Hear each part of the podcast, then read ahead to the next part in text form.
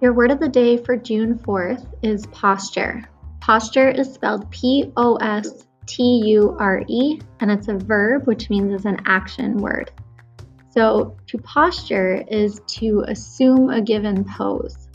So I know that you guys think of posture as a noun usually, and you say that you either have good or bad posture, but this is the verb posture. So this means to strike a pose. So you could say that somebody postured for the camera. I know that's a strange word, but that is your word of the day.